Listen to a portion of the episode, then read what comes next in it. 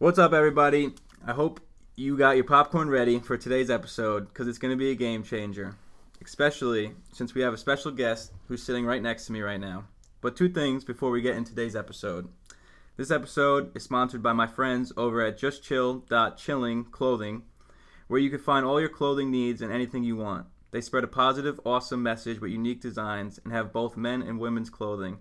My favorite collection is the Mental Health Matters hoodie collection, so be sure to check them out on Instagram at justchill.chilling and use code CHRIS10 for 10% off your first order.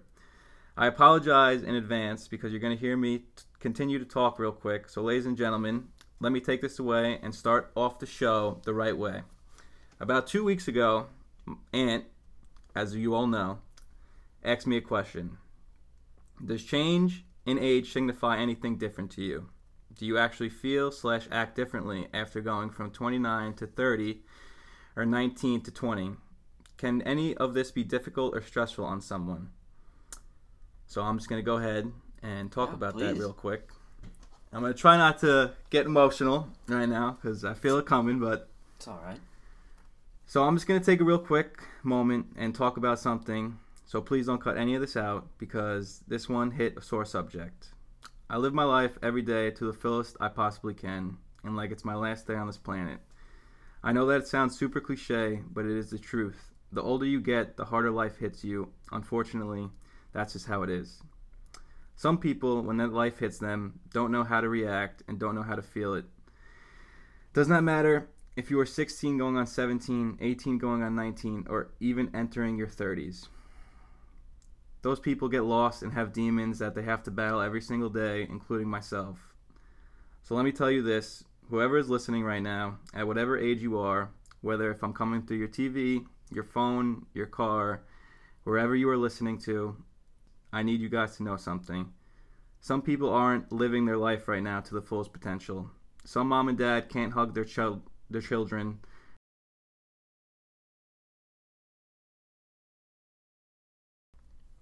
Some child can't hug their dad, mom, uncle, aunt, sister, brother, because those people let those demons win. They let the stress take over until they couldn't handle it no more. If you were fighting those demons, if you've been fighting mental health every single day, and still on this planet, breathing and living, I need to tell you something, and it's that you have something. You have a gift, because some people didn't make it, and some people don't get to wake up every day, but you did. You fought the demons and are living, and that's beautiful in itself. No matter what age you are, you keep going no matter what. And to the people who lost the battle to those demons, let's just take a second of silence to remember those memories and loved ones that we lost. Thank you.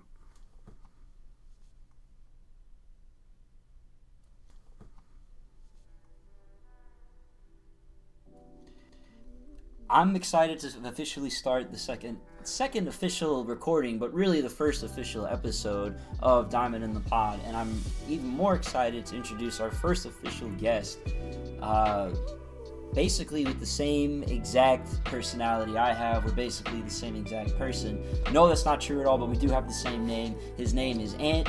Ant, thanks for joining us. He's one of our brothers that plays with us over at Diamond in the Pines, as well as, you know, our other secret spot that we won't tell anybody because it's super secret.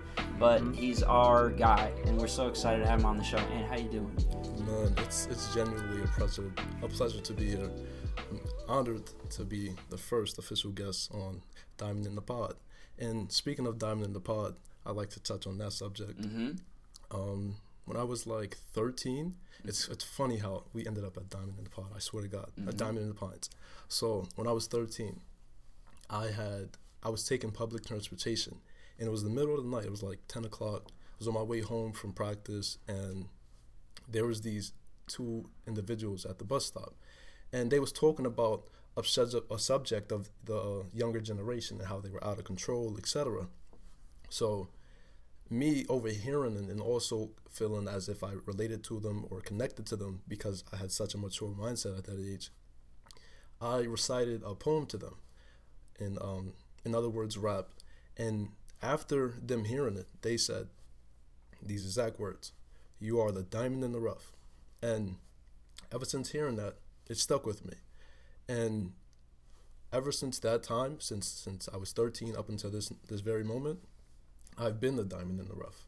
I've been the hidden gem, etc., the underdog.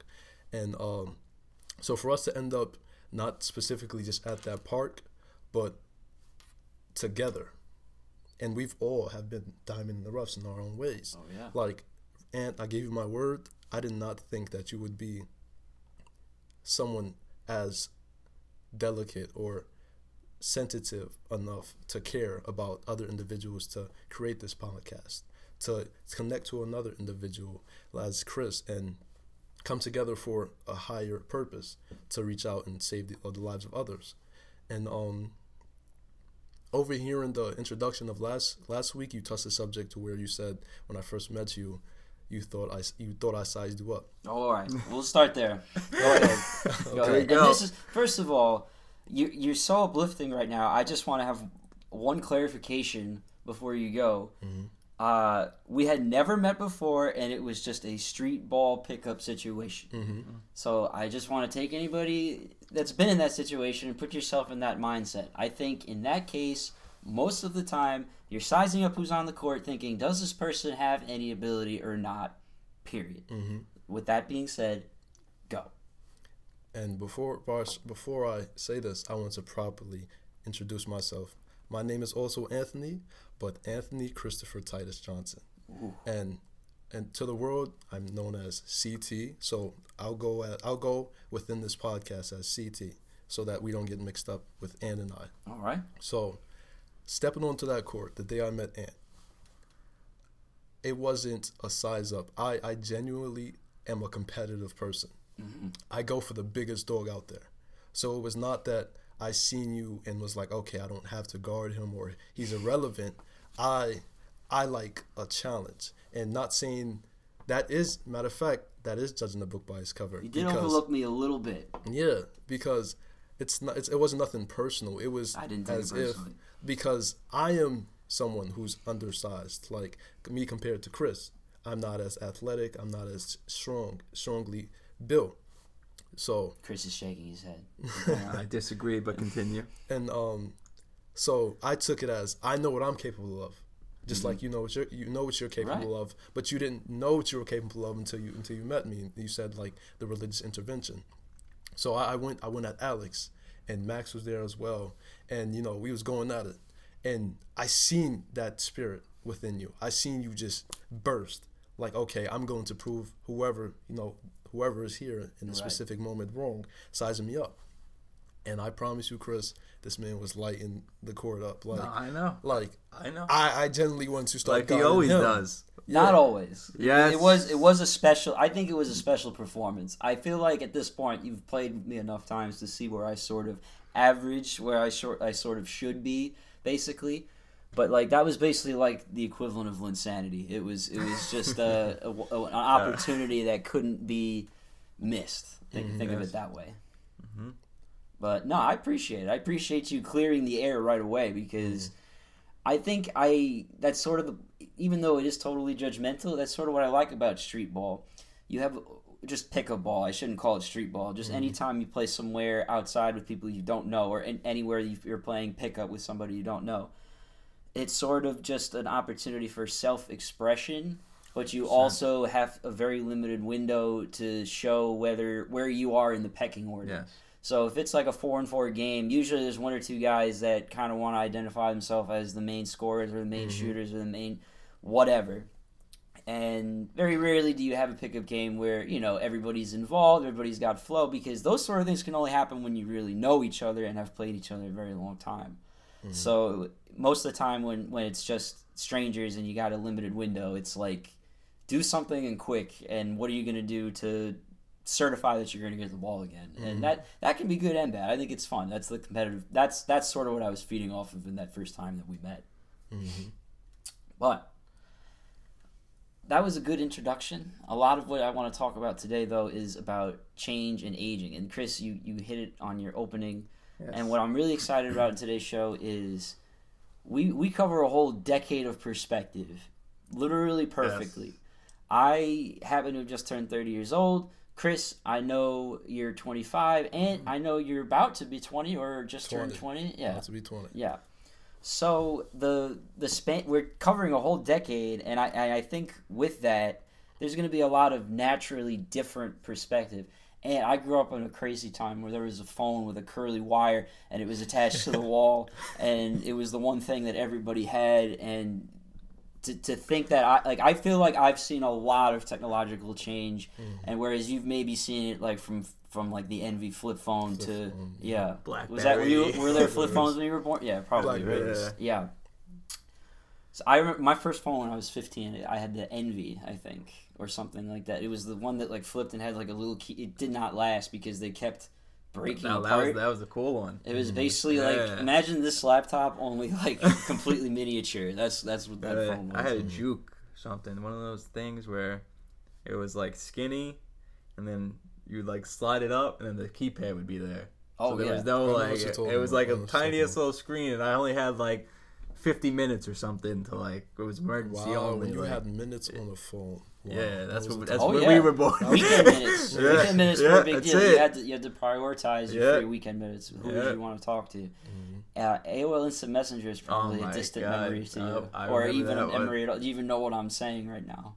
Were you on AOL Instant Messenger or not? No. Yeah. So when we were younger, the first thing that people used to really talk to each other online was called AOL Instant Messenger, and you had a screen name, and everybody made the dumbest screen names because you'd add like capital letter, lowercase letter, big X, little X, numbers, just any way that you could make it stupid. Yeah. Mine was Joker 81405 or just like something ridiculous.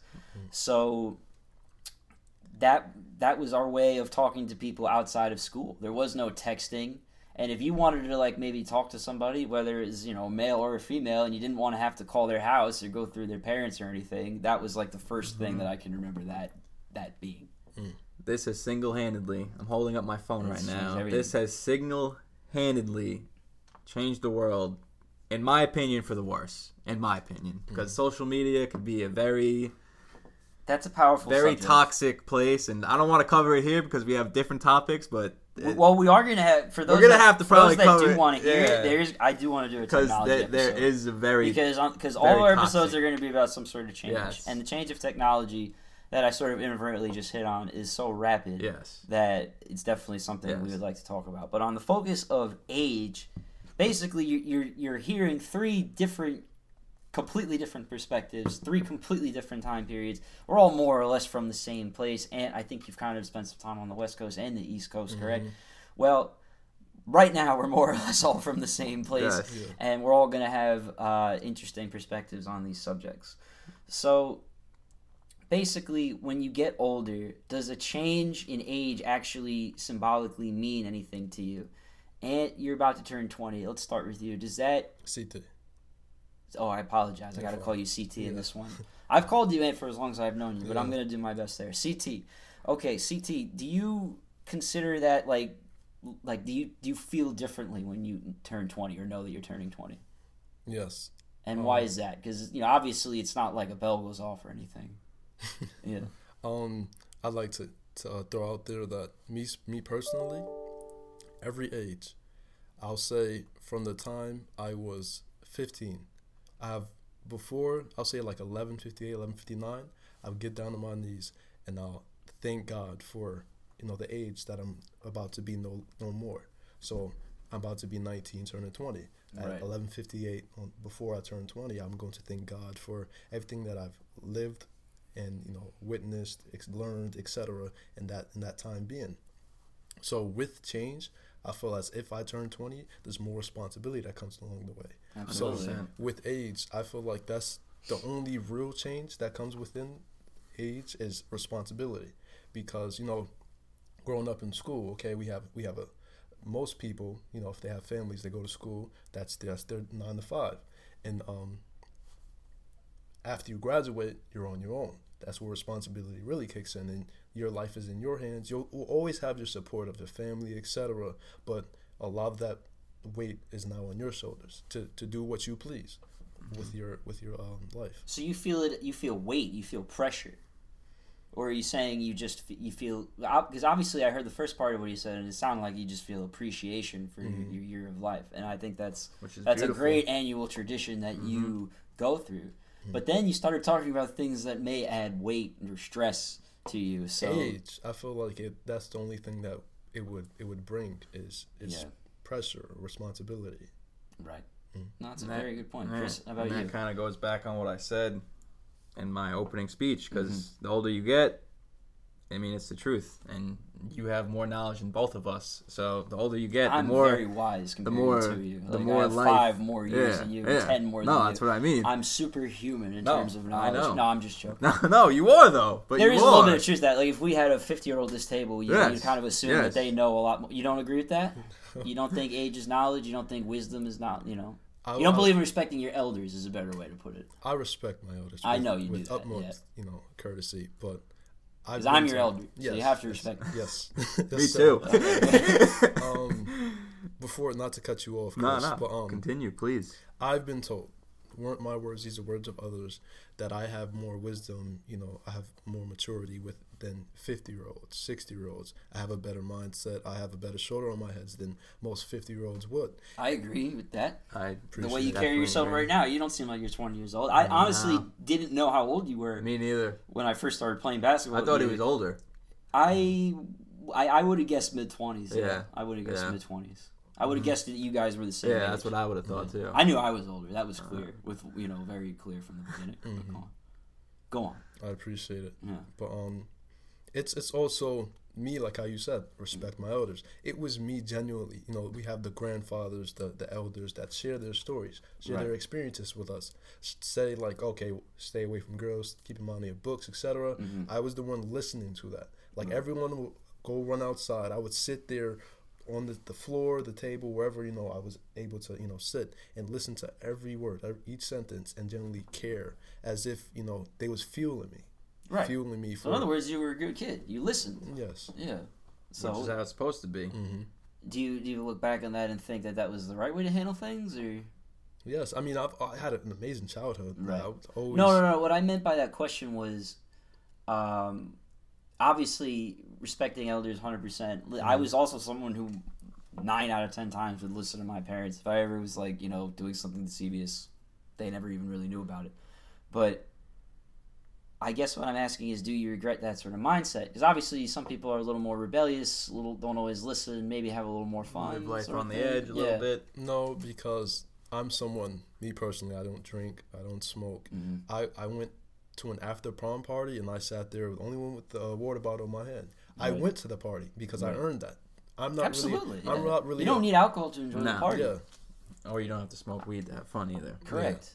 Yeah. I'm not a party person, to be specific.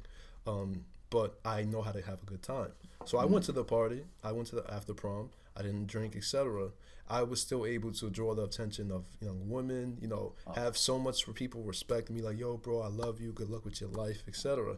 And dance, etc. without having to be intoxicated, etc. So me growing up the way I did, I could be honest. Like, I'm genuinely being honest. I was always the center of attention because I was so unique.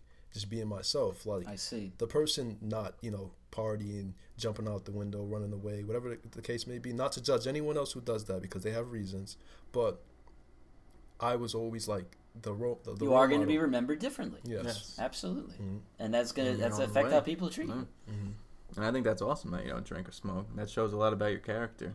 And again, people who do that, that's fine. Yes. I occasionally drink and I occasionally smoke, and I'm not afraid to say that out loud or on a podcast, because people do have to cope with things, and that's some of my things that I cope with. So if I have to do it, if it keeps me alive, then that's fine. But your case, you're just, and Ant will agree with me, you are just a big ball, a big ball of like positivity, right. Hope. You are just. The whole energy just shifts whenever you're around, and I'm not saying that because you're sitting next to me, and I know it's not even a question. And I said that when we first sat here, when we talked about you. That's the first thing that I said, that you are just a big positive aura around everybody. And you bring together, and I have chills again talking about it. And you know this because we text every day that, and, you know, we motivate each other every day. But, you know, this man, age is just a number, and he has a lot to give to the world. And it's just the beginning. So, what's your opinion on the subject, though? I mean, you're plop in the middle between me and CT, so how do you feel about aging, and do you get up when you turn 25, 26, 27 and think, uh-oh, running out of time, or do you think, like, damn, you know, because obviously I know some older people in my family, like, it's one of those things where it's like, it's their birthday, they don't, you know, you don't really want to make a big deal because they don't really like it, you know, the idea of getting older is not exactly a fun subject, and I think that's quite common, you know, especially as you get older, it's just...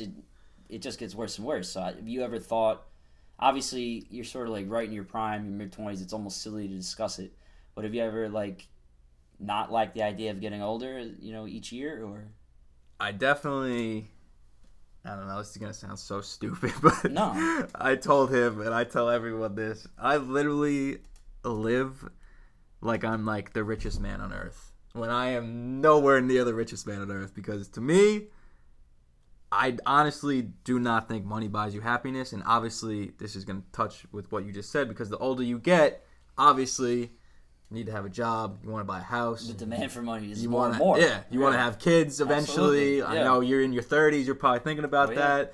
So, you know, you need money to do all those things, but like you only live once, so it's like I'm not going to work my freaking ass off for like hours upon day and then not be happy in my life. So, yeah, I mean, the older you get, the harder life does hit you. I said that, obviously. But you just have to really just live your life, like, what happy. If you woke up on your next birthday and you saw, like, some gray hairs or something that could maybe push you in that direction, I think, like, or maybe you noticed, wait a minute, my forehead is wrinklier. These are things that when you turn 30, you may notice. And how would you feel if that started to happen? How do you think you would feel? I honestly, it's going to happen. I grow a mustache and it's gray, and my girlfriend makes fun of me all the time. Has it always been gray? Or? No, it hasn't. It's just all the stress that I've been encountering. Goodness. But you know what? Yeah. I know. But listen, like I said, it's cliche, but you only live once, so you might as well make your best life the way that you live it. Because at the end of the day, when you're buried, you're not getting another chance. So maybe through, you know, a weird aura energy, you know. But once you're in the ground, that's it. So you better make a life that you remember, and it doesn't matter if you're the richest man, it doesn't matter if you're the poorest man, because I've met some of the poorest people that I've ever met, and they're literally the happiest people I've ever met, and I met the richest people, and sorry if you're rich listening to this, you guys fucking suck, and because you guys just... Not all of them. Not most of them because they think... Let's just throw it out there. Most of them because you think that because you're rich, you're on a higher pedestal than everyone, and you look below... Sounds like the rich people you know are not very nice. Yes, no, I hate just every rich person because I feel like they look at you differently because you don't have their type of money. You're not at their level just yet, or you might not ever get to that level, so they look at you like, oh... I know exactly what you're saying. You know what I mean? Of course I know what you mean, but wealth is tricky. You know, there are a lot of people that I know that just... for no particular reason, just have wealth. Not because of anything they did, but because of people before them. Maybe they were born into their... Yeah, you know. And I don't think that necessarily makes them a bad person. It just depends on you. But I think I agree with like 95% of what you're saying. And 95% of what you're saying was that it money does not buy happiness. No. That's the root of what you're saying. 100%. And obviously, people that have a lot of money and a lot of material possessions don't necessarily have all the secrets figured out. Mm-hmm. And it's not necessarily, it's definitely not the path to, you know, mental health and mental perseverance. No. However, I just want to make sure that you're clear, because I know for a fact that you don't hate all rich people. Like that's a crazy thing to say, because there's just too many of them. A, that you don't know, and B, there's plenty of them I know you don't hate for a fact. So, well, like, I social exactly media stars, like, some of them I like, but, like, you know what I mean? Like, I know for a fact that... Celebrities, athletes, your favorite musicians, they're all rich. I know, you don't hate all of them. No, I know. Yeah. But like you said, they have all this materialistic stuff. They could have the biggest house, nicest car, but I guarantee you their mentals are terrible, and they are not happy. They just do that because that's just what everyone else around them is doing. Well, that's what our society has taught us. That's no good. There's definitely a lot of issues there, but I think it's sort of just natural for humans to want to fit in, and when you're born into a society like capitalism, you kind of have that natural urge to move your way up. And as I get older, like, listen, I turned 30. I feel that financial pressure greatly. Yeah, you know, not because I'm about to go belly up, or not because my life has anything that I need that I don't have. I need something that I don't have, not because of that, but just because there's everything that you say, like, you think as you turn older that you need more, that you want more. And that's sort of what it's like turning 30. You turn 30, you sort of think about things like middle-age thoughts, like fatherhood, or the deterioration of your body, or the fact that in 5 years you'll be 35. That's not that far away. Yeah. And being in your late 30s, as someone who watches sports, that's when everyone starts to go down, usually in terms of their athleticism.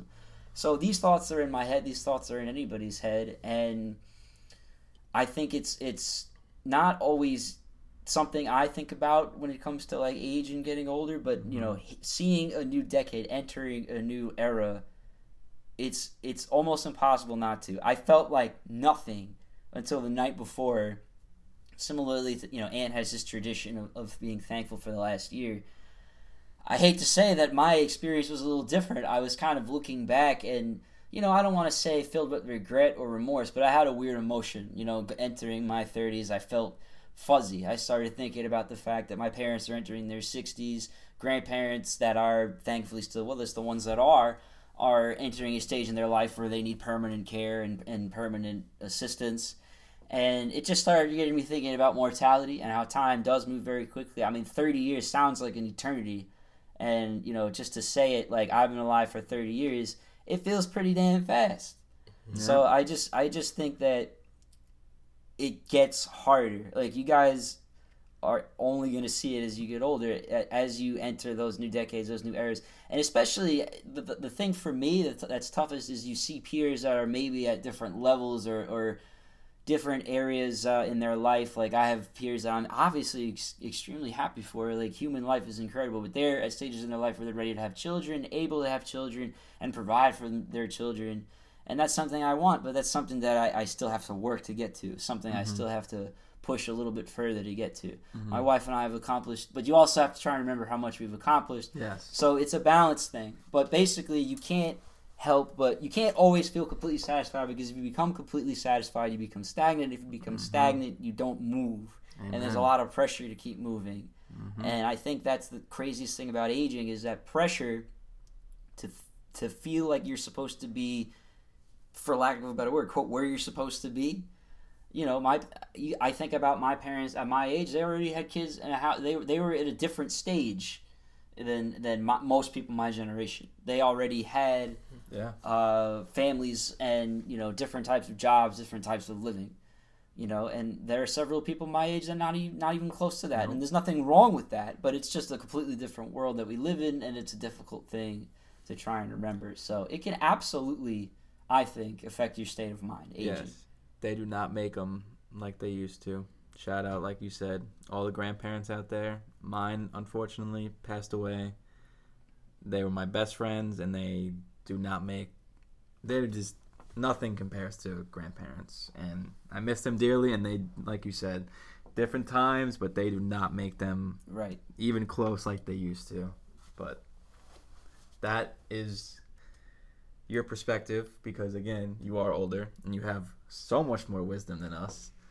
And I know he appreciates what you just said, and I obviously appreciate what you just said, because I'm 5 years away from there, and you're there right now. It feels astronomically different to be 25 than 30. I agree with you. I feel that way. I agree with you. I feel that way. I'm freaking out because... Don't freak out, though. No, next year I have to get off my parents' benefits. Oh, that's 26, and all my health... that's a big one. All my health issues, like, It'll be all right. Fighting every day. But... We're here right now. I'll help you with that. No, I know. We'll talk off the air about that. You'll get taken care of. Yeah. I have family that sells health insurance. We can take care of that if you need help. Copy.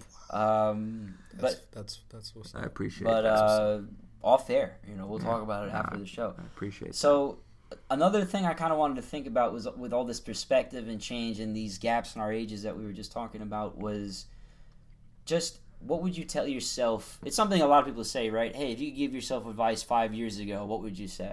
So I kind of thought that we could do 5 years ago, 10 years ago, and 15 years ago. You know, that's going to cover three completely different stages in our lives based on our ages right now. So, Ant, I'd like you to go first. 5 years ago, you're 15. What advice would you give to your 15-year-old self that you think you probably know now that you didn't know then? Save. Financially. Yeah. I was someone who was always working under the table. I promise you, since maybe I was 12 years old, I was cutting grass, shoveling yards, raking leaves, and I made up at least, by the time I was 15, I had at least, if I could remember, like $2,000 based off of $40 payments. Hard labor, getting paid $20, $40. And I saved, if I would have generally saved all that, I would have, from the time I was 15 up until now, I'd be rich. So everyone tells me now, 19, about almost 20, 5 years ago, if I would have saved all that money from then till now and saved as I progress, I'd be rich. And I'd be able to, solidify my family's legacy. But 10 years from now, I would be 10. Right. I'll share the story with you guys because I'm a man of faith. I wouldn't say I'm the biggest Christian, but I'm generally, my faith is beyond. So I would say you're very spiritual. Mm-hmm. I think that's probably the word, right? 100%. Mm-hmm. Cool.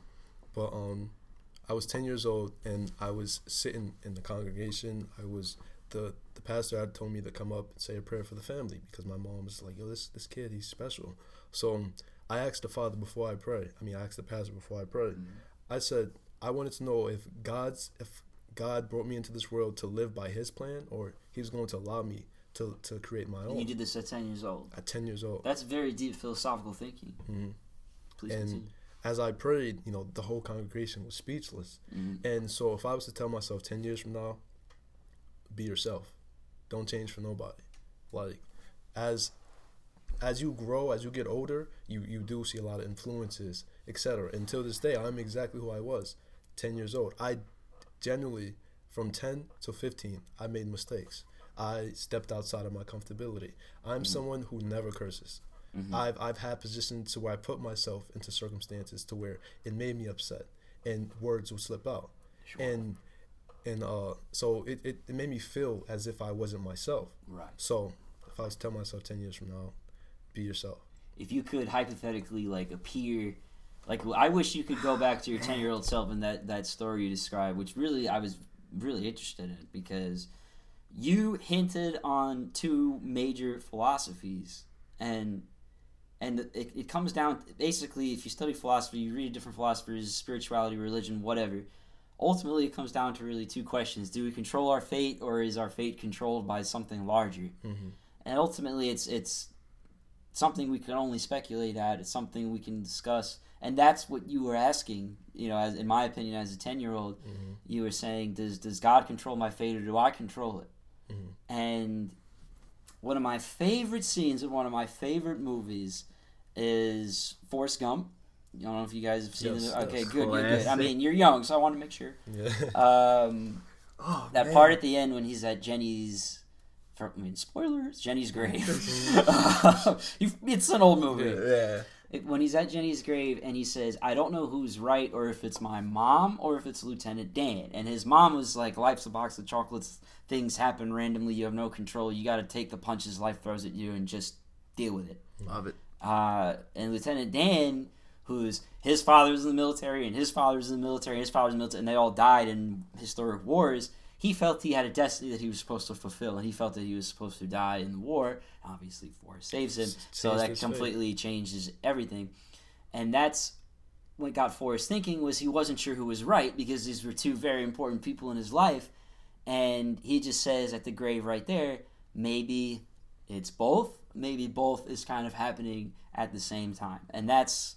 basically another philosophical breakthrough that I don't want to get too into because it's very off subject, but ultimately I think that's the answer, and that's more or less what you would tell your 10-year-old self, not to change because you're clearly a man of faith. You shouldn't question your faith. You shouldn't question your upbringing, but you also should have faith that you can control your own life. Mm-hmm. Right? Is that more or less what you want to tell your 10-year-old self? Yes. With great power comes great responsibility. You needed Spider-Man to just kick through that window right then and there. Oh, yes, you that would have been perfect. Anything for your 5-year-old self? That's your last one, I guess. And then I'll go to Chris. Don't. This is for all the 5-year-olds, 6-year-olds, kids. Do not wake up early on Christmas morning trying to figure out, who's bringing your gifts.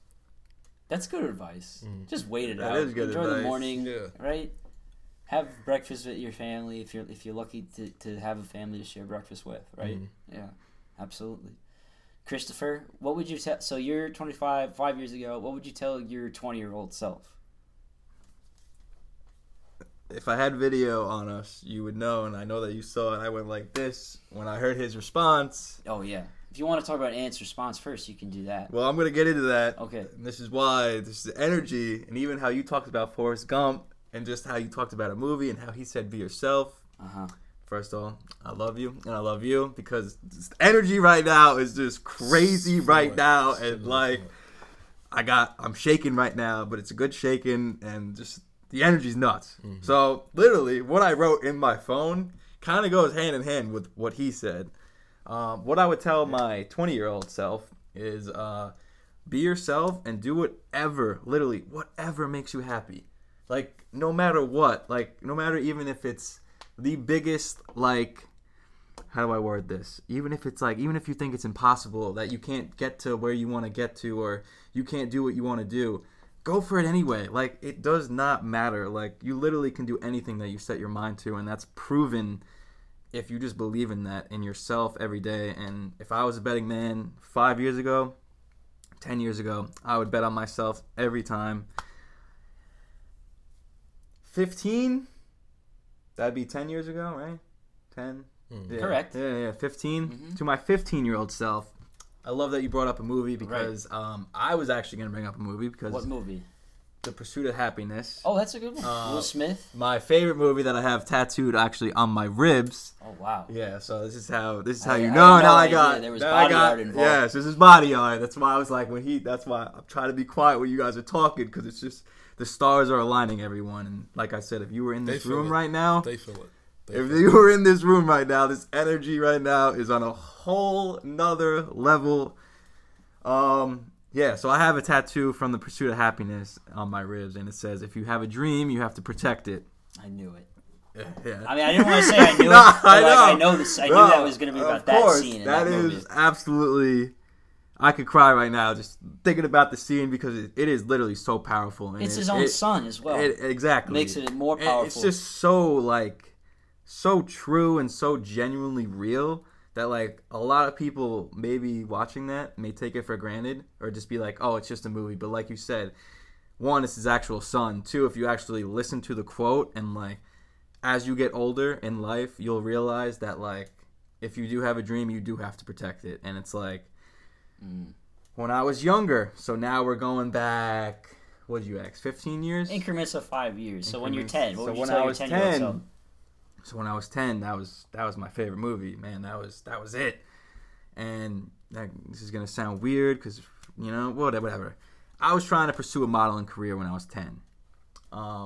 That's not weird. Why is that weird? Why do you think that's weird? Because I got judged for it a little bit. Kind of bullied. Like, oh, look at you, bullied pretty for being boy. Handsome. Wow, yeah. that's what's wrong with men? But so at 10 years old, I was trying to pursue a modeling career, which. God bless me. I did pursue that, and in my eyes, I'd like to say that I crushed it because I was a fit model for Walmart, and I got a Spiriva ad and a video, so that was pretty cool. 10-year-old self walking into a big set, and just any 10-year-old who's doing that, don't be afraid to cry because I cried the first time I walked in because I've never seen so much people and so much cameras and so much spotlight on you and pressure. It's like my 10-year-old nightmare now that I think about it. And they bring you to a room and they're throwing makeup on you and they're doing your hair. And if you're kind of like me, independent person, like you don't want any of that and you don't want the spotlight. But back to what I was saying, I had that dream. I accomplished that dream. And then now we're going to kind of go back to 15 years old. I wanted to still do that dream, and you know, I kind of gave up on that dream a little bit, and you know, it's I know I have it tattooed on me now, and I got it tattooed on me when I was a little bit older, that if you have a dream, you do have to protect it, because you know, a lot of people said I couldn't do that, and a lot of people said that I was never gonna be big or do this or change the world. But I mean, you're listening right now, you already know that right now we're changing the world, and it don't matter if it's through modeling, through acting, through this or through that. And I'm pretty sure you're still a model, because once a week you come to our games with the clothing is very specific. Like, everything is thought out. It's not just, you know, me who's trying to find a couple of sweaty shirts and get over there. He usually has the headband. Always. And usually there's some sort of message on everything. Of course. On his shirts, everything that on I his do. Shorts. Everything. And sometimes it's like, you know, almost like one of those and one shirts where it's like trash talk, but other times it's sort of just like believe, and you know that's it. So you're modeling to the community once a week still to this day, whether you know God works in mysterious ways. That's it. I'm all whether about you the think messaging about it or not. But. So now fast forward, going to when I was 22, I paid for this thing that was very expensive, that was going to get me in front of the right people, per se. Got it. And trying to market yourself. Trying to market myself. Yeah. I did a walkway, I did a monologue, and my monologue was actually, obviously, from Pursuit of Happyness, obviously. Just lifted your shirt. Yeah, like, pretty much. Here's my monologue, you guys ready? And I crushed it. And I actually, there was about 50 agents and managers there. I got called back from about 10 or 12, and I was like, damn, this is it. This is time. It's time to change the world. Not knowing that in that moment, it was not time. It was not my time to change the world, because modeling, acting is a very... Fickle industry, and of course, people sell each other out. They will just cutthroat. Yes, they will pin you down and make you feel absolutely worthless, like they made me feel. Yeah. I walked in there. I just got back from vacation. They told me that I was too tan. Right. That I had to be 6 foot. I'm 5'11 and a half, mind you. Too tan for that part, or too tan for the job? Just too tan in general. Well, that's ridiculous. That's a horrible thing. I didn't have the. I was not 6 foot. Like I said, I'm 5'11 and a half. I'm technically 6 foot. I had a six pack at the time. I didn't have an eight pack at the time, so they were all upset about that. Wow. Let's see. I could just keep going on and on. Well, and on. But I don't want to because but it's superficial and it's harsh very superficial. And it's wrong, and it probably really affected you. And it really pissed me off. And shout out to my mother, who I love dearly, who I know listens to this. She gave it to him, man. She gave it to him, and I... yeah, you could clap it up for her, because she was ruthless in there. Because she knew if she didn't act... broken promises. She also knew if she didn't act that there could be permanent damage to you. Yes, 100%. You could be offended or hurt. 100%, and I was. Yeah, absolutely. And that was my first one I went to, and they said that. Mm-hmm. I had 6 other meetings that I canceled. I did not go to, because after hearing that, that was too much. I wanted to throw my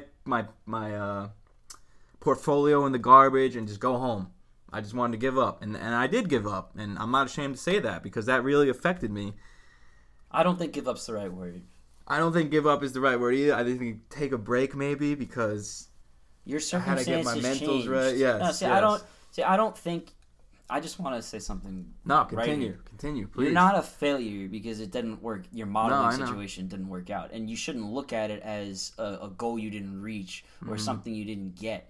Like I was trying to say just now, you pretty much do this on your own right now. Yeah. And as we also talked about in the show, technology, you have the capability of doing this yourself right now. You have friends that you promoted in the beginning of this show who obviously pick you because you're A, handsome, and B, have a modeling experience.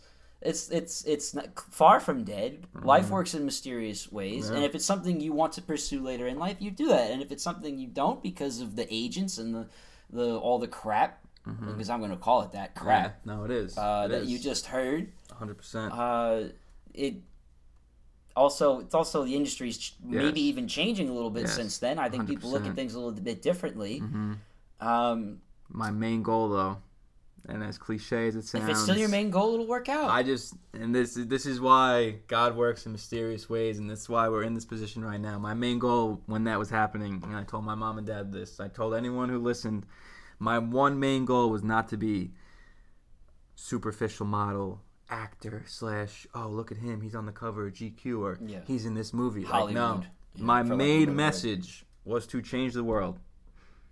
Wow. And I just took a pause right there, because I have chills again, because right now in this very moment, I will take this feeling, sitting here next to CT, sitting next to Ant, sitting next, just doing this podcast right now solely over what they put me through. Right now, I'm changing the world. Right now, we're together collectively changing the world. So changing your own mental health can change the world, and changing the mental health of others changes the world. Even if you influence one person, just helping them cross the street outside. Mm-hmm. Then you're doing it. You're doing it right now. 100%. I think, as the old guy in the room, I looking back 5 years ago, I was 25, and I think, if I basically, before I thought about the advice I would give to myself, I tried to put myself in my head at that time, at that age. What was I like at 25? Okay, mm-hmm. At 25, I was dating my now wife. We were kind of living on our own in our own apartment, but it was a little tight doing that. It probably wasn't the best financial choice for us to do that, because we were still young, and we were still I was still very much figuring out my career. I feel like I'm still figuring out my career, but my wife's always been a teacher, so she was going through all that school stuff, changing schools a million times, especially in New York. So I remember thinking, like, I should be careful with money. I shouldn't do things like this. And, when you're 25, what do your friends want to do? They want to hang out. They want to go out. Mm-hmm. Let's go to the bar. Let's go to the movies. Let's go to this. And everything is money. And, it's you're on your own, in theory, when you're in your own apartment. So that's sort of how I felt at 25. So if I could give myself advice then, I would say cherish the time you're able to spend recklessly with others, because I didn't know then it was about to be basically taken away for 2 years, because everything was closing, everybody was going to be concerned about the coronavirus. So looking back on it, all my concerns about money, I should have been cherishing the opportunity to hang out in crowds and be young and reckless, because it's always going to be, obviously crowds are a thing now again, but mm-hmm. I personally feel like it's always going to feel different. 100%. So it's like, I would say that to my 25-year-old self. I would say cherish the time you have. Stop worrying about, where you're supposed to be. But I, as 25, I had plans in my head. I was like, I want to marry this girl. I want to move out of this place. How can I be spending $6 on a beer? It's silly. What I mean? Or how should I be buying Mets tickets? It's silly. But I also wanted to enjoy my life. So I remember that confliction pretty much all the time. 10 years ago, talking to my CT aged self, I was finishing up school. I had about one more year left of school, and when you're in school and thinking about your career, all you can really think about is work and money, or where it's going to take you, especially in the upcoming future. So I would wish similar. I think you pretty much said the same thing for one of your ages, was to save a little bit, but also don't. But I honestly, I wouldn't say just save. I would say save and just don't worry about it too much. You know what I mean? Like I remember thinking about it too much, mm-hmm. like, because I was thinking I'm supposed to have these grades. I'm supposed to finish at this school. I'm also supposed to enjoy myself. I'm also supposed to meet the right girl. It's like all these silly thoughts in my head about, where I'm supposed to be all the time. And that's sort of like looking back, that's sort of like how people I think always are, how I've always been, is unfortunately you look around at everybody else your same age and you're thinking, am I at the front of the herd or am I at the back of the herd? Because we are human beings, mm-hmm. and human beings kind of want to do that sort of thing. So I wish I could say to my 20-year-old self, don't get caught too much into that competitiveness, the competitiveness of who's got the more interesting major, who's doing the more interesting work, who's making more interesting money. Just relax and enjoy yourself socially, because you're 20 years old, and when you're in school you can meet people differently. You really can't meet people like that in the real world. It's whatever. When you're in school and you're all both in the same school, there's sort of this you know, we're in the same pack sort of mentality. We can talk a little more comfortably with each other. We're supposed to be talking to each other. Yes. But if you see somebody in the store, you know, or somewhere else, especially in New York, you don't always know if it's this person wants to talk to you, or if you really should be talking, or if it's comfortable. And then lastly, 15 years ago, I was 15. You know, that's an interesting age. I was just starting to feel a little bit of confidence probably for the first time in my entire life. And I would go back and say, feel more confidence. Like, don't always worry about how other people look at you. That's what I would tell my 15-year-old. It's a very high school thing to think, how you're interpreted, how you fit in. Though. And I feel like it's an unavoidable feeling that every high schooler goes through. Because when you're in high school, you know there's cool people and nerdy people. No one goes into high school trying to be a nerdy person. A lot of people go into it trying to be a cool person. And it's all just a temporary thing. Like, you're not going to be in high school forever. So it's really not that important. It's a small fragment of your life, actually. So I wish I could go back and realize that I don't have to worry about that so much and just be confident. Just be myself around, whether it was girls or whether it was friends or groups or sports. Like, you know, I always kind of had that thought that maybe I wasn't athletic enough, or maybe I wasn't handsome enough, or maybe I wasn't cool enough. I always tried to kind of settle for, like, right in the middle. You know what I mean? There were, like, the really cool kids on the sports teams that I was on, and then there was, like, I don't want to say the normal dudes, but like sort of like the middle of the pack normal dudes, not the super cool guys all the time. You know, I was more in that crew. So I if I could go back, I would definitely say that. I would say stop writing yourself off, and there's no reason not to feel confident, because even if the worst case scenario occurs, like you embarrass yourself, people laugh at you, you feel stupid, you feel insecure, it passes. It's a temporary feeling. It's not a permanent feeling. And it's hard to know that when you're in high school. Yes. Because you feel like it's your entire world. And it is your entire world every single day, 8 hours a day, for 18 years of your life. School, these people. But then it's just not. Yeah. And you have to remember that. So that's probably what I would go for. Well, three things. You're cool. You're handsome, and you're athletic. Oh, I know that now. So, that's the problem. I wish I knew that 15 years ago, but it's good to know. Thank you. For 30, you're inspiring, you're handsome, and you're cool. Thank you. That's it. Wow. Like, you're genuinely like the big bro. Like, thank you, guys. No, you are. I have a big brother, but it's like having another big brother. And your friendship and everything that you say on this podcast, even when the first time we started until right now, it means a lot to me, and you know, I consider you more than a friend. Yeah. I consider you guys very close friends. Yeah. I consider you, I mean, more than a friend. Are we in a relationship? No. I don't know. I mean, I just wanted to be not clear like about that, the identification. I call CT my little brother. Listen, you see how I make jokes when the conversations get serious. But that's just because I'm a nervous person. But I appreciate everything you guys are saying. You know, I it really means a lot. You know, absolutely. And I think that the friendship you guys have with me is extremely important. You know, 100%. You guys keep me going. You guys keep me having that fire and desire, especially, you know, trying to stay in shape, trying to, you know, show up for the games that we play once a week. It means a lot. You know, it's something I really prioritize. But the bigger thing is the way we play these games and the way we carry ourselves, the way we respect each other, the environment we've created. It's extremely special. It's allowed these opportunities that we've talked about, this podcast, everything.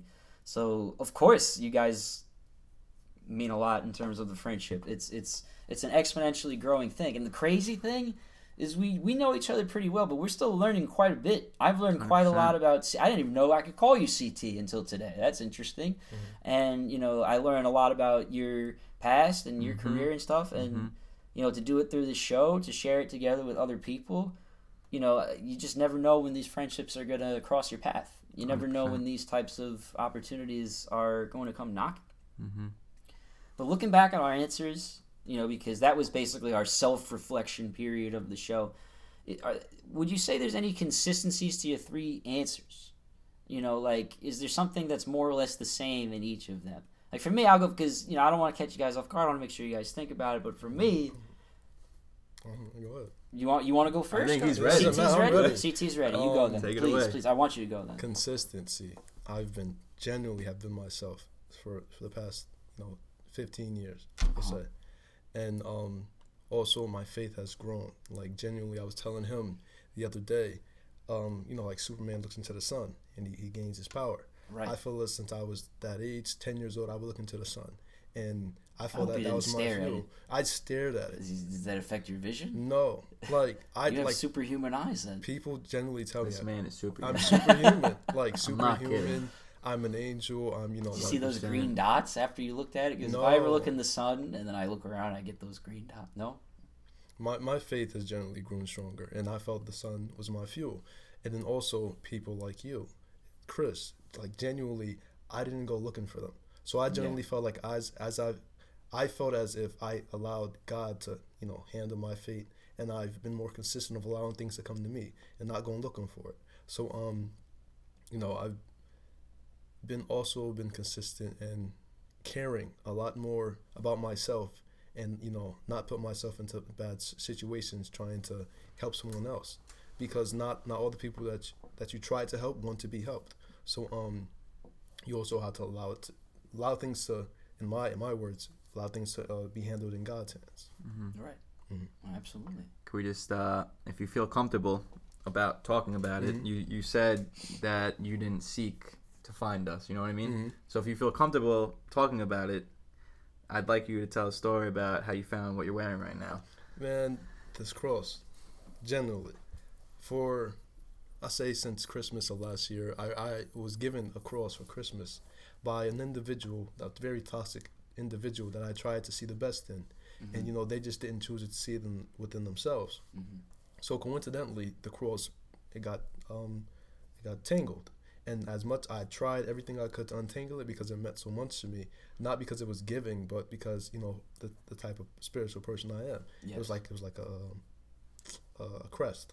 So, after a while, it's kept dawning on me that I wanted another cross necklace, and I was willing to do whatever to get it. I started to think about paychecks, even though I would have to pay bills or etc. for school. I wanted this cross necklace, and the opportunity never came financially, etc. So I'm on my way to the park, Diamond in the Pines, where we share this this chemistry, these soul connections, etc. And no one's there. The park is empty, genuinely just empty. There may be one person walking around. Mm-hmm. So I go sit on the slide. I look up in the sun. I'm like, yo, why am I still here? Because coming back before sitting on the side, I left because no one was there, came back. And I sat there for a minute, waiting, why am I here? What is God trying to tell me? So I go towards the basketball court, and there's a court full of people. And we never, the opposite direction of the court, we always play on that one singular court, right? Mm-hmm. I've never gone on the other side. So there's people playing on that side, and they ask me if I can go play on the other. I go over there. I shoot a few shots. I look on the ground. There's a necklace, a gold cross necklace. And without hesitation, I pick it up. And I look up, and I'm like, yo, Jesus Christ, stop, playing with me like this. This cannot be true. And I rush home. I take it home. I clean it, and I see it as God has given me that crest. And not only is it just any specific crest, particular crest. There's Jesus on the crest, and it shows sacrifice. His sacrifice gave us the will to be who we are, be human, etc. So it shows that my sacrifice, everything that I feel why am I doing? It's generally for a higher purpose. With every sacrifice, God has given to me in return. You guys, I've lost a lot of good friends because they didn't choose to listen, etc. And He's returned that to me times 10. This man, Christopher, which is my middle name, Christopher Titus, has put clothes on my back. This shirt that I'm wearing right now has been a blessing to me. So every sacrifice, there's gain within return in my personal experience. That's powerful. I appreciate you sharing that story. Over so, here, man. So, couple questions. were those people playing us? Was that us when we were there? No. Okay. So it was just some other random time. Some people were there. Mm-hmm. And you just found a chain, and it was nobody else's that was there. Nobody was like, that's my chain. It was just a random chain that fell from the heavens. Yes. Wow. I mean, that is...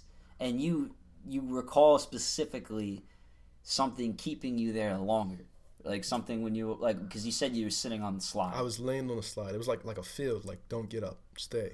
Something's coming your way. Like, I literally just kept thinking, okay, why am I here? So then... like I said, got up, went over there. They asked me to go on that incredible. Side. Everything happens for a reason, genuinely. I appreciate that philosophy. I have mixed thoughts about it, but I do appreciate the philosophy. Mm-hmm. I guess, consistency was your number one thing that sort of aligned with all of your answers. Is there sort of a motif or a theme you think that aligns with your answers, Chris, going back, to the advice you would have given yourself in those intervals that we mentioned? Is there something that you think is a consistent thing in your life? I mean, it sounds like for you, it your consistency is your spirituality, and that's more or less what you're saying there. For me, change, just... yeah. Adapting to change. I'm just ready. Yeah. I'm just ready to change the world. That's it. I want to personally say I feel that it's been your heart. You've always been a very caring person, and I've only known you for about almost a year now. Mm-hmm. So I feel that you've always been a genuinely caring person. That's very consistent. Absolutely. No, Chris is a very caring individual. Chris is always considerate of other people's feelings. It's very, very clear. 100%. For me, it's sort of a negative thing, but like I couldn't help but notice the consistent answers were about pressure, because I talked about financial pressure, mm-hmm. I talked about like educational career pressure, and I talked about social pressure. So, I guess most of the time, it's clear to me now that the pressure is worse in my mind than in the real world. Mm-hmm. The pressure to socialize in school was worse in my mind than it was even in the worst case scenario, because there were times where you get bullied or made fun of or physically harassed, even like that does happen. Even the worst of times, they're just real bleeps on the radar in hindsight. Like they're not anything that need to stay with you for your entire life. Mm-hmm. So you just got to remember it's worse in your own mind than it is in the real world. Even when, because sometimes it's almost better when that worst thing just happens, because then it's like, it's almost like, we'll use the analogy of basketball. It's almost like you're hyped for the biggest game of your life. You go into it, and maybe you have the worst first half or the worst first quarter of your entire life. It's almost like, well, it can't get any worse, so it's almost no point in feeling bad at this point, because that's as bad as a start as it could have been. Sort of like the first half that the Giants played this past weekend. Yeah. It couldn't have gone any worse, but it absolutely could go better in the second half, and it will. Or you could break your nose. Yeah, how's your nose? I was kidding. It feels good. It looks the same. A normal nose. It's the same nose I remember. Yeah, it doesn't look any different to me. I know. Well, I guess one other thing I wanted to consider is because we keep looking back instead of looking forwards. With this in mind, 5 years in the future, I imagine myself, I'll have the pressure of I would imagine I'll have the pressure of fatherhood or the pressure of something else. So I want to try and right this ship a little bit better this time and think about it now and say, the pressure of fatherhood is going to be enormous. The pressure of adulthood is going to be enormous. But I just got to try and remember that it's going to be worse in my mind than it is in the mm-hmm. real world. So that's the advice I'm going to try and give myself now at a time. I imagine you're going to tell yourself to continue to have faith the way you always have. Or what would you think? What would you say? Continue to... going towards the future. Going towards the future, I would tell myself to continue to not care what others think, not care about the numbers, etc. Because, the platform that God has given me, I was never a social media type person. Like, this time of age, social media is a big thing. Mm-hmm. That's how you get, your lifestyle out, your accomplishments, mm-hmm. etc. So...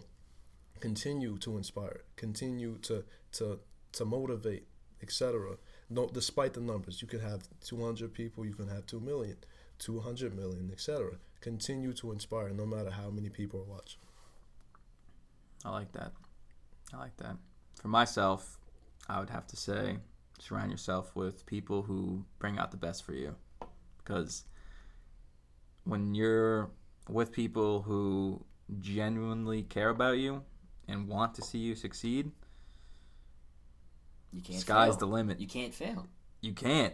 You've already won. Like, you really can't. Like, every Wednesday morning, I text this man and he texts me. Yeah. And I swear, if we had a screen to pop it up, it is a novel when we write each other. Usually I'm like, okay, we'll be here this time. You guys are like, brothers and sisters in his time. Like, you'll just like wake up with that. Like, it is like, we're ready to go to war. Like, I love it. Even for you, I enjoy it. Ant and CT. CT knows this, but I'm going to tell you now, Ant, like, I will go to war with you. And I'm not talking about basketball. It is so much bigger than that. I hope we don't ever actually have to go to war. Well, I'm not talking about war, but I'm just saying, like, I will always have your back. You're like my little brother, and you're like my big brother. I will, there's not a shadow of a doubt. You need me, you call me, 100% I'm there. 110%. You call me. I already know this. I'm on my way. 100%. I've known this. I appreciate it. No, I know. Thank you very much. And it is reciprocated likewise. Appreciation. So the only thing though that I feel I don't like, people have told me sometimes I get too dark because I'm a pursuer of truth. I try and always let the truth win, even if it's uncomfortable. Because that's the type of person I am, because you can't hide from the truth. That's what I believe. So when a lot of people that know me really well tell me sometimes I can be dark, it's something I have to acknowledge. Mm-hmm. So I want to acknowledge that before saying this. The thing about this next line in age is the inevitable direction of age is, deterioration and death. Even if you manage to stay healthy, you manage to, by the grace of God, avoid tragedy or something that can happen to you. And let's say you live a long life into your, I think by the time we get old, we could be seeing people in triple digits. But, I think 90s at this point is considered an incredibly long life. 100%. So, but even when you get to see that, like I've seen it with my grandparents, it's hard to see. It's hard to see the inevitable fate that's knocking on their door time and time again, and that their time will come. So it's hard, and you wish you could control it, but you can't. As Rocky said, Father Time is completely undefeated. Mm-hmm. So I guess the reason I'm saying all this is I don't mean it to sound dark, but it's sort of the existential truth that, what are you guaranteed in life? Birth, death, and taxes, right? That's pretty much, at least in this country, I should say, everywhere. But for the most part, everywhere, birth, death, and taxes. And that can sound like a really dark and depressing thing. Mm-hmm. But really, it's just the truth. And the truth is existence is temporary, or at least this permanent life, that this life that we know is temporary. Let's put it that way, because I'm not going to pretend to know anything about the afterlife. I haven't experienced it. I consider it the unknown, and I consider it not a problem that I don't know what the unknown will bring. Mm-hmm. And that's how I deal with it. Some people deal with it in different ways. Some, like, I'd like to believe, where some of my grandparents have gone and where my other grandparents will go is a better place. I do believe that, but I don't know that for certain, and I can't possibly know that for certain. So, in terms of that all sounding really dark and depressing, I actually flip it completely the other way. If nothing's promised and I can't prove to you anything, it's like, at the end of the day, when it comes to arguing, when it comes to truth, there's very, very little that I can actually prove that is true. And I think 2020 and 2021 made that more accurate than ever before. Nobody even knew what the truth was. Nobody could find it on any subject, really. So with this in mind, the existential truth is we eventually will die, but we don't know when it will happen, so we must cherish every day that we have and live it to the highest level that we can live, because it's really a wonderful opportunity to live, and it's really a fortunate thing, even if you can't help, because again, humans, and we talked about it earlier in the show, you can't help but look around and see where you are in the race. Are people ahead of me? Are people behind me? Mm-hmm. I want to feel like I'm doing more. I want to feel like I feel like I should be towards the middle. Mm-hmm. Some people want to do less to blend in. Yeah. It's all a silly, superficial thing. In my opinion, my personal opinion, and I don't want to talk too much, is our purpose is to achieve homeostasis. You guys remember learning that in biology class? All living organisms, basically an organism can only be living if it's proven to achieve homeostasis, which is, in biological terms, one of like many things. You eat food, you reproduce, you sleep, it's like basically a lot of things that like an animal has to do, mm-hmm. For you to know, or a plant, really, for you mm-hmm. to know that it's achieving homeostasis. So that's the thing that we know is true, and anything after that, it's the unknown. And I'm okay, personally, that doesn't scare me. And it scares a lot of people. Some people consider it dark, consider it morbid. No, some people don't agree, don't think of it as unknown. Some people say for certain they know where they'll go. Mm-hmm. At the end of the day, there's a reason that nobody really knows for sure, and it's okay. Yeah.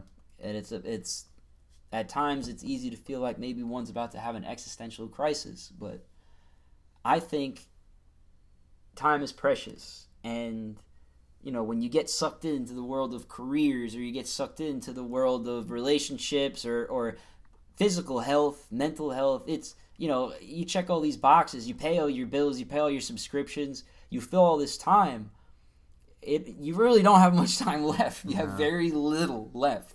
Yeah. It's those little hours at the end of the day where you lie on the couch and decide what silly show you want to watch, or mm-hmm. it's those times where you're fortunate enough to step away from work or hang out with your buddies or play a basketball game. And, it may feel like a lot once a week, but it's not. Yeah. It's really not. Mm-hmm. So my last thought for this show is the truth isn't always glamorous, mm-hmm. but it doesn't have to be a bad thing. And it absolutely can, in my case, at least it brings me peace, coming to terms with things about truth. Yeah. And it's up to the eye of the beholder mm-hmm. what they want to do with their life and their time while they're here. 100%. Because everybody's going to have their own perspective. Everyone's going to have their own beliefs. You go anywhere in the world, it's going to be very, very different what people believe or think. Yeah. And I'm not in the spirit of telling people they're right or wrong. I don't... Mm-hmm. I can't tell you. Because you're allowed to have your opinion. But I also can't prove them wrong. No, yeah. 100%. So why would I even try? 100%. So that's sort of my take on that. But time is precious, and I think 100%. It's a good tease for our next show, because our next show is going to be about careers and time mm-hmm. and change and, what that's sort of about. But I know Ant is signing off our show tonight. Chris, do you have any last thoughts? You want to roll right into it? You literally you said it right to me. I open the show, and I want our guest to do the honors, because I'm not even going to say anything else. I'm just going to let him talk about it, because... Go ahead. Okay. Guys, on the behalf of Suicide Prevention Month, we'll take a moment of silence real quick, and then I'm going to get into... I'm going to recite a poem for you guys.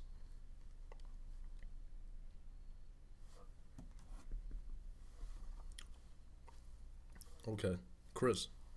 Before I recite these words, I'd like to share what inspired me to write it. A few months ago, we stopped seeing you for a while, but the last time I did see you, we played a close game that could have went either way, and I told you from the opposite team that you will win. Have faith, and without knowledge, you locked down the key player in which allowed your teammates the opportunity to win the game. You, someone with very little basketball experience, versus someone who grew up playing with the big boys all his life. In that moment, that was God showing you the potential I seen in you always. And last week, you've seen for yourself as you played the best game of your life, in the honor of all those who took their own, because no one cared to do what you and Ant are doing with this podcast. I'm going into the poem. Suicide attempts. Think about that. Attempts, meaning more than one. How come? No one dedicated their life to prevent another. After the first attempt, you'd be saving one life, which would create hope for others who feel smothered by hate, telling them to hate themselves, that they're not important, so how could they save themselves? How could they heal the scars they gave themselves? If no one showed they're worth saving, even if they dug the grave themselves. They already feel numb physically, no feeling, dead inside, environmentally sealed in, so they've been in the casket mentally, but spiritually, they can still be saved to guide their mental out of that what will be grave physically, if they're not resurrected by their will and faith. That someone cared enough to dedicate their life to save another, not giving up on potential they believed was like no other.